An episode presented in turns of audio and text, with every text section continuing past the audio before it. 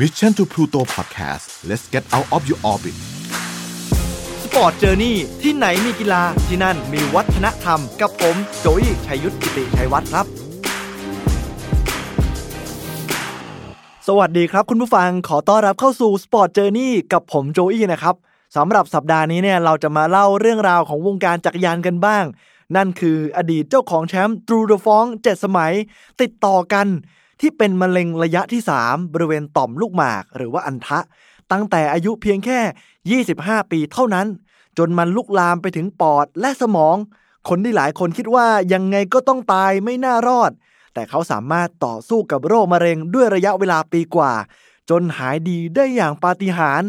และกลายมาเป็นแชมป์จักรยานรายการที่ดังที่สุดในโลกอย่าง Tour de Franceติดต่อกัน7ปีได้อย่างยิ่งใหญ่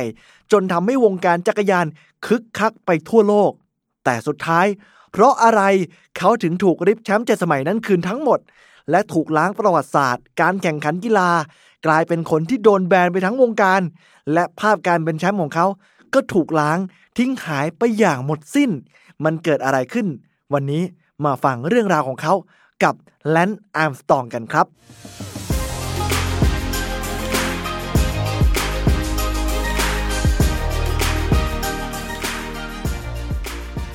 Lance Edward Gunderson หรือว่า Lance Armstrong เกิดเมื่อวันที่8กันยายน1971ปัจจุบันก็อายุได้49ปีแล้วล่ะครับเกิดที่เมืองเท็กซัสสหรัฐอเมริกาในตอนที่ Lance ยังเป็นเด็กนะครับเขาเล่าว่าเขาชื่นชอบการเล่นกีฬามากๆทั้งวิ่งว่ายน้ำแต่ว่ากีฬาที่ชอบที่สุดเลยก็คือการปั่นจักรยานนั่นเองเล่าว่าก่อนที่เขาจะมาเป็นนักกีฬาอาชีพเดิมทีเนี่ยเขาเคยลงแข่งขันไตรกีฬามาก่อนแล้วก็เคยเป็นแชมป์อีกด้วยครับนั่นทำให้เขาเลยมีร่างกายที่แข็งแรงมากๆแต่เขาก็ชื่นชอบการปั่นจักรยานมากที่สุดอยู่ดีครับเลยทำให้เขาหันมาปั่นจักรยานอาชีพเต็มตัวในปี1991จนกระทั่งในปี1996ครับหรือตอนที่เขาอายุได้เพียง25ปีและพบว่าเขามีอาการปวดรุนแรงที่บริเวณลูกอัณฑะของเขาในตอนแรกนั่นเองเขาก็คิดว่ามันน่าจะมาจากการฝึกซ้อมอย่างหนักและต้องนั่งบริเวณอานจักรยานเป็นเวลานานเลยทำให้เกิดอาการปวดขึ้นแต่ว่าเมื่อเขาซ้อมไปเรื่อยๆมันอาการปวดก็เริ่มจะหนักขึ้นจนเขารู้สึกว่าเขาทนต่อไปไม่ไหวเลยเดินทางไปพบกับคุณหมอเพื่อตรวจอย่างละเอียดเมื่อคุณหมอได้ทำการตรวจอย่างละเอียดแล้วจึงแจ้งข่าวร้ายให้เขาได้ทราบว่าแลนซ์ได้ป่วยเป็นมะเร็งบริเวณอัณฑะหรือจุดที่เขาปวดมาตลอดนั่นเองครับเขาเสียใจมากที่ได้รับทราบข่าวเช่นนั้นว่าเขาเป็นมะเร็งโรคที่หลายคนคิดว่าไม่มีทางจะรักษาหายและต่อสู้อย่างหนักครับด้วยการเปลี่ยนพฤติกรรมการกินไปกินอาหารที่มีประโยชน์มากขึ้นดูแลร่างกายอย่างดีและออกกำลังกายอย่างสม่ำเสมอเขารับการรักษาด้วยเคมีบำบัดหวังว่าจะรักษาให้หายได้ขาดในทันทีแต่ผลที่เกิดขึ้นมะเร็งได้ลุกลามไปส่วนอื่นๆทั้งปอดและสมองดูเหมือนว่าความหวังของเขาจะริบหรี่ลงและทุกคนคิดว่าเขาไม่น่าจะมีปาฏิหาริย์รอดชีวิตได้เนื่องจากว่ามะเร็งที่มันลุกลามไปทั่วร่างกายนั้นเข้าสู่ระยะที่3แล้วด้วยคุณหมอแจ้งว่าเขาอาจจะมีโอกาสรอดชีวิตเพียงแค่ 40% เท่านั้นถ้าเป็นคนอื่นคงจะท้อถอดใจและใจไม่สู้แล้วใช่ไหมครับแต่เขาไม่ยอมแพ้ครับเดินหน้ารักษาด้วยการทำคีโมการผ่าตัดเนื้องอกในสมองออกจากนั้นทำการดูแลรักษาร่างกายอย่างดีทั้งอาหารการกินการออกกำลังกายอย่างมีวินัยและไม่ย่อท้อจนเวลาผ่านพ้นไปกว่า1ปี4เดือนปาฏิหาริย์ก็เกิดขึ้นและพบว่าเขาหายจากโรคมะเร็งแล้วถือว่าเป็นเรื่องมหัศจรรย์และโด่งดังไปทั่วทั้งโลกกลายเป็นแรงบันดาลใจให้กับคนทั่วโลกที่ป่วยเป็นโรคมะเร็งให้มีความเชื่อว่าหากคุณต่อสู้อย่างถูกวิธีและไม่ยอมแพ้วันหนึ่งคุณจะสามารถเอาชนะโลกนี้ได้เหมือนกับแลนซ์ อาร์มสตรองครับจากนั้นครับแลนซ์ อาร์มสตรองได้ก่อตั้งมูลนิธิที่มีชื่อว่า Live Strong ขึ้นตามชื่อของเขา อาร์มสตรองนั่นเองและอีกหนึ่งความหมายก็คือใช้ชีวิตด้วยความแข็งแกร่งและให้ต่อสู้เพื่อหวังว่ามูลนิธิของเขาจะสามารถช่วยผู้คนที่ป่วยเป็นโรคมะเร็งได้จากทั่วโลกเขายังเป็นเจ้าของลิสแบนสีเหลืองสีที่มีมาจากเสื้อของผู้นำ Tour de Franceที่ได้ใส่เสื้อสีเหลือง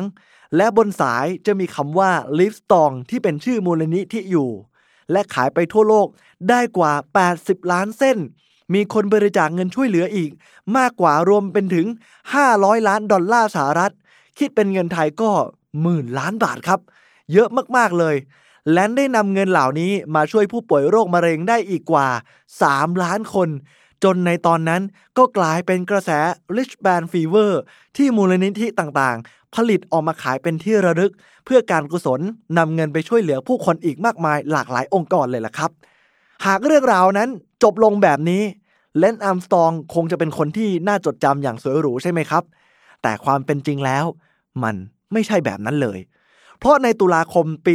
2012 แลนซ์ อาร์มสตรองครับถูกคณะกรรมการต่อต้านการใช้สารกระตุ้นของสหรัฐหรือที่เรียกว่า USADA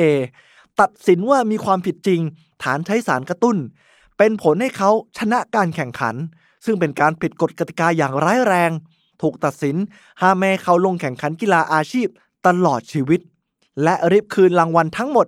เกียรติยศทุกอย่างที่เขาเคยทำได้อีกทั้งห้ามแข่งกีฬาทุกประเภทที่คณะกรรมการโอลิมปิกหรือ IOC รับรองตลอดชีวิตเหมือนเป็นการจบชีวิตการเป็นนักกีฬาถือว่าเป็นการลงโทษที่หนักมากบ้างว่าเป็นการเชือดไก่ให้ลิงดูเพื่อกันไม่ให้ใครกล้าที่จะใช้สารกระตุ้นอีกเลยและถ้าไปดูการบันทึกในช่วงปี 1999 ถึง 2005 ที่เขาคว้าแชมป์ได้ติดต่อกันถึง 7 สมัยสหพันธ์จักรยานโลก UCI รับลูกต่อด้วยการล้างประวัติผลการแข่งขันของเขากลายเป็นว่าชื่อของแชมป์ในช่วง 7 ปีนั้นถูกทิ้งร้างว่างเปล่าไร้ชื่อของผู้ใดทั้งสิ้นยังรวมไปถึงการที่เขาเคยได้เหรียญทองแดงโอลิมปิกปี 2000 ก็ถูกล้างทิ้งทั้งหมดเช่นเดียวกัน USADA ได้ออกมาเปิดโปงเอกสารกว่า200 หน้ากระดาษและหลักฐานอื่นอีกมากกว่า 1,000 หน้ารวมถึงพยานที่เป็นเพื่อนร่วมทีมของเขากว่า11 คนและรวมไปถึงคนรอบตัวเขารวมทั้งสิ้น15 ปากที่ยืนยันว่าแลนซ์ใช้สารกระตุ้นจริง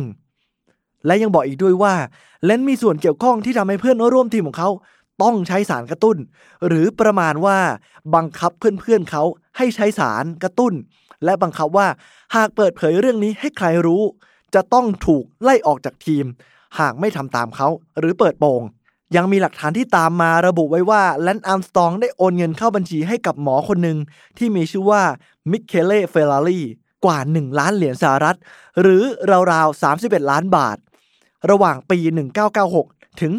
2006ซึ่งถือว่าเป็นคนที่คอยหาสารกระตุ้นหรือสารต้องห้ามต่างๆมาให้กับเขาและทีมแต่เขาก็ยืนยันว่าไม่เคยสนิทสนมหรือรู้จักใดๆกับคุณหมอรายนี้เลยซึ่งก่อนหน้านี้ครับเพื่อนร่วมทีมของเขาอย่างฟอยแลนดิสที่ได้เป็นแชมป์ Tour de France ในปี 2006 ต่อจากแลนซ์ อาร์มสตรองเขาถูกจับได้ว่ามีการใช้สารกระตุ้นและถูกยึดแชมป์ไปแล้วก่อนหน้านั้นอีกทั้งยังรวมไปถึงไทเลอร์ แฮมิลตันเป็นอีกหนึ่งคนที่ก็ถูกจับได้และก็ได้มีการซักทอดไปถึงแลนซ์เช่นเดียวกันว่ามีส่วนเกี่ยวข้องรู้เห็นในการใช้และบังคับคนอื่นให้ใช้สุดท้ายนำไปสู่การสอบสวนและเปิดโปงในท้ายที่สุดทีนี้เรามาดูกันครับว่าสารกระตุ้นที่นักกีฬาเหล่านั้นใช้มีอะไรบ้างและมันช่วยอะไรมาดูกันครับ1เลยเขามักจะฉีดสเตียรอยด์เพื่อฟื้นฟูกล้ามเนื้อและเสริมสร้างให้แข็งแรงขึ้นเหมือนที่เรามักจะคุ้นหูคุ้นชินกับนักเพาะกายที่อดีตนั้นมักจะชอบใช้กันครับหรือฮอร์โมนเทสโทสเตอโรนเพื่อช่วยเสริมกระดูกและกล้ามเนื้อตามมาด้วยสารคอร์ติโซนที่ช่วยลดอาการอักเสบของกล้ามเนื้อทำให้แข็งแรงและหายไวได้มากขึ้นฮอร์โมนอิริโทโปรอิตินหรือว่า EPO ที่ช่วยกระตุ้นการสร้างเม็ดเลือดแดงส่งผลให้นักกีฬานั้นเหนื่อยน้อยลงฟิตและอึดมากยิ่งขึ้นยิ่งไปกว่านั้นครับก็ยังมีการโดปนักกีฬาแบบแปลกๆที่ผมเองก็เพิ่งจะเคยได้ยินอย่างการโดปเลือดครับเขาเล่าว่าแพทย์จะทำการดูดเลือดในสภาวะปกติของนักกีฬาและเอามาปั่นเฉพาะเม็ดเลือดแดงเก็บเอาไว้และจะถ่ายกลับเข้าสู่ร่างกายอีกครั้งในช่วงการแข่งขันเม็ดเลือดแดงในสภาวะปกติที่สามารถจับออกซิเจนได้มากกว่าจะช่วยนักกีฬาเหล่านั้นสามารถปั่นได้อย่างยาวนานและเหนื่อยน้อยลงอีกทั้งฟื้นตัวได้เร็วมากขึ้นอีกด้วยครับซึ่งเป็นอะไรที่ผมเองก็เพิ่งจะเคยได้ยินเหมือนกันแปลกมากเลยหลังจากที่เขาถูกตัดสินครับห้ามเล่นกีฬาทุกชนิดหรือโดนแบนแบบถาวรทุกชนิดกีฬาก็ว่าได้แลนซ์ อาร์มสตรองได้ออกไปออกรายการทีวีของโอปราห์วินฟรีย์เมื่อปี 2013 ให้สัมภาษณ์ถึงเรื่องนี้และยอมรับว่าตัวเขาได้ทำจริงๆมาลองฟังบทสัมภาษณ์บางช่วงบางตอนกันนะครับ โอปราได้ถามแลนซ์ว่าในช่วงที่คุณได้แชมป์Tour de Franceทั้ง7สมัยคุณเคยใช้สารต้องห้ามจริงหรือไม่แลนซ์ตอบว่าใช่ผมใช้มันจริงๆโอปราจึงถามต่อว่าแล้วเป็นไปได้ไหมที่มนุษย์จะได้แชมป์Tour de Franceถึง7สมัยโดยไม่ใช้สารต้องห้ามแลนซ์ตอบว่าผมคิดว่าไม่ได้ในสมัยนั้น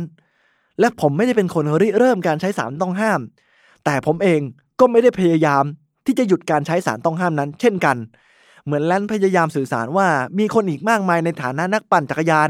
ที่ใช้สารกระตุ้นกันในยุคนั้นโอปราห์วินฟรีย์เลยถามต่อว่าแล้วพอจะอธิบายเพิ่มเติมได้ไหมแลนซ์บอกว่าผมไม่อยากจะกล่าวหาใครผมไม่อยากจะกล่าวถึงใครเป็นรายบุคคลผมตัดสินใจกระทำในส่วนของผมเองซึ่งมันเป็นการตัดสินใจที่ผิดพลาดแล้วนั่นคือเหตุผลที่ทำให้ผมต้องมานั่งตรงนี้เพื่อกล่าวขอโทษกับสิ่งที่มันเกิดขึ้นโอปราห์ยิงคำถามต่อแล้วมันจริงหรือเปล่าที่ทุกคนใช้มันแลนซ์ตอบว่าผมไม่รู้เหมือนกันผมไม่ได้อยู่กับพวกเขาไม่ได้ซ้อมกับพวกเขาไม่ได้ลงแข่งกับพวกเขาผมก็บอกไม่ได้หรอกมีบางคนที่อาจจะตอบคำถามเหล่านี้ได้พวกเขาจะบอกได้ว่ามีนักแข่งประมาณ200คนในการแข่งขันและอาจจะมีสัก5คนที่ไม่ได้ใช้และคนเหล่านั้นพวกเราก็ยกให้เขาเป็นฮีโร่และเล่าต่ออีกด้วยว่าการตรวจสารกระตุ้นในอดีตมันยังไม่พัฒนามากแต่เดี๋ยวนี้เนี่ยเริ่มพัฒนาแล้วสมัยก่อนเขาไม่ได้สุ่มตรวจด้วยการบุกไปถึงบ้านคุณโดยไม่บอกล่วงหน้าพวกเขาจะรู้ก่อนว่าวันไหนจะมีการตรวจนั่นทำให้เป็นการหลบหลีกได้ง่ายขึ้นและในช่วงที่ไม่ได้มีการแข่งขันก็จะไม่มีการตรวจใดๆกับนักกีฬาเลย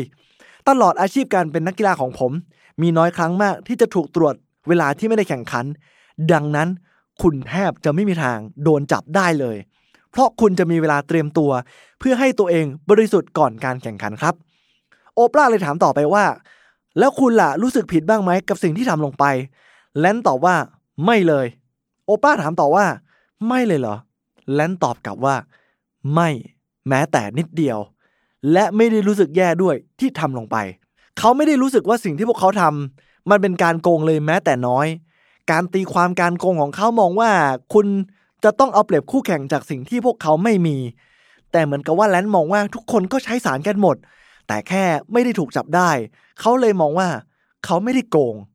หลายคนคงอยากรู้แล้วว่าทำไมเขาจึงตัดสินใจใช้สารกระตุ้นผมได้ไปเจอในพอดแคสต์ของตัวเขาเองที่ได้บอกเล่าถึงเหตุการณ์ต่างๆว่าในวันที่พวกเขาออกไปแข่งขันในยุโรปพวกเขาแพ้ราบคาบชนิดที่เรียกว่าสู้ไม่ได้เลยมันเลยทำให้เขารู้สึกเหมือนเพียงแค่พกมีดมาสู้กับคนที่มีอาวุธสงครามครบมือนั่นแหละเลยทำให้เขาต้องออกไปหาอาวุธเพื่อมาสู้กับคนอื่นบ้างและยังบอกต่ออีกด้วยว่าเขาคิดว่าแทบทุกคนในธุรกิจนี้ก็โดบเหมือนกันทางเลือกในชีวิตของเขาตอนนั้นก็คือยอมแข่งแบบขาวสะอาดแล้วพ่ายแพ้กลับบ้านเกิดไปเป็นช่างร้านจักรยานง่อยๆในอเมริกาหรืออีกทางเลือกหนึ่งคือใช้สารกระตุ้นแต่ก็อย่างที่เห็นแล้วครับเขาไม่ได้เลือกทางขาวสะอาดและหากย้อนเวลากลับไปได้เขาก็จะตัดสินใจทำแบบเดิมเพราะอะไรรู้ไหมครับเขาบอกว่ามันทำให้วงการมันเติบโตแบบก้าวกระโดดลองมองดูที่มูลนิธิของเขาสิครับมีคนบริจาคเข้ามาช่วยเหลือคนป่วยมากกว่า$500 ล้านหรือกว่า10,000 ล้านบาททำให้ช่วยชีวิตคนป่วยที่เป็นมะเร็งได้กว่า3 ล้านคนมากมายแค่ไหนจากชื่อเสียงของเขาที่หลายคนบอกว่ามันได้มาจากการโกงมีแต่คนด่าผมแต่ไม่มีใครพูดถึงความดีที่เขาช่วยเหลือคนอื่นเลยนี่ยังไม่รวมอีกกว่าหลายพันล้านเหรียญที่ไหลเข้ามาในวงการจักรยานเป็นที่ทำให้คนทั้งโลกหันมาปั่นจักรยานกันมากขึ้นหันมาออกกำลังกายและวงการจักรยานก็เฟื่องฟูเพราะเขายอดขายจักรยานยี่ห้อที่เขาใช้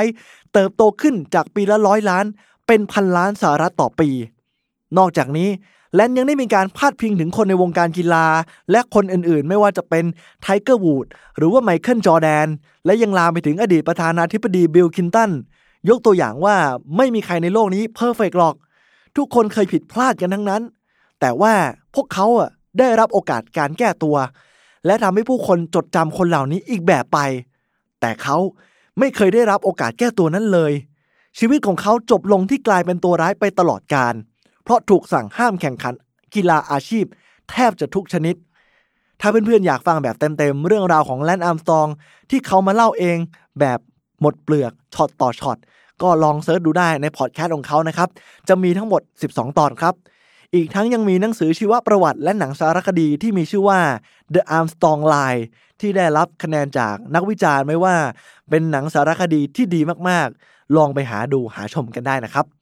เพื่อนๆฟังเรื่องราวของLance Armstrongแล้วเป็นยังไงกันบ้างก่อนจากกันผมอยากจะชวนคิดเล่นๆและขอหยิบยกคำพูดของLance Armstrongที่เขาพูดไว้ในพอดแคสต์ของตัวเองว่าทางเลือกในชีวิตของเขาตอนนั้นคือยอมแข่งกีฬาแบบขาวสะอาดแล้วแพ้แล้วกลับไปเปิดร้านจักรยานเป็นช่างง่อยๆอยู่บ้านเกิดหรือเลือกอีกทางที่เขาโดปสารกระตุ้นแล้วเพื่อนๆล่ะครับถ้าสมมุติเล่นๆจะเลือกทางไหนมาร่วมพูดคุยในช่องคอมเมนต์ YouTube Sport Journey Mission to Pluto กันได้นะครับสำหรับวันนี้ผมโจอี้ชัยยุทธขอขอบคุณสำหรับการติดตามรับฟังเจอกันใหม่สัปดาห์หน้าลาไปก่อนสวัสดีครับ Mission to Pluto Podcast Let's get out of your orbit Sport Journey ที่ไหนมีกีฬาที่นั่นมีวัฒนธรรม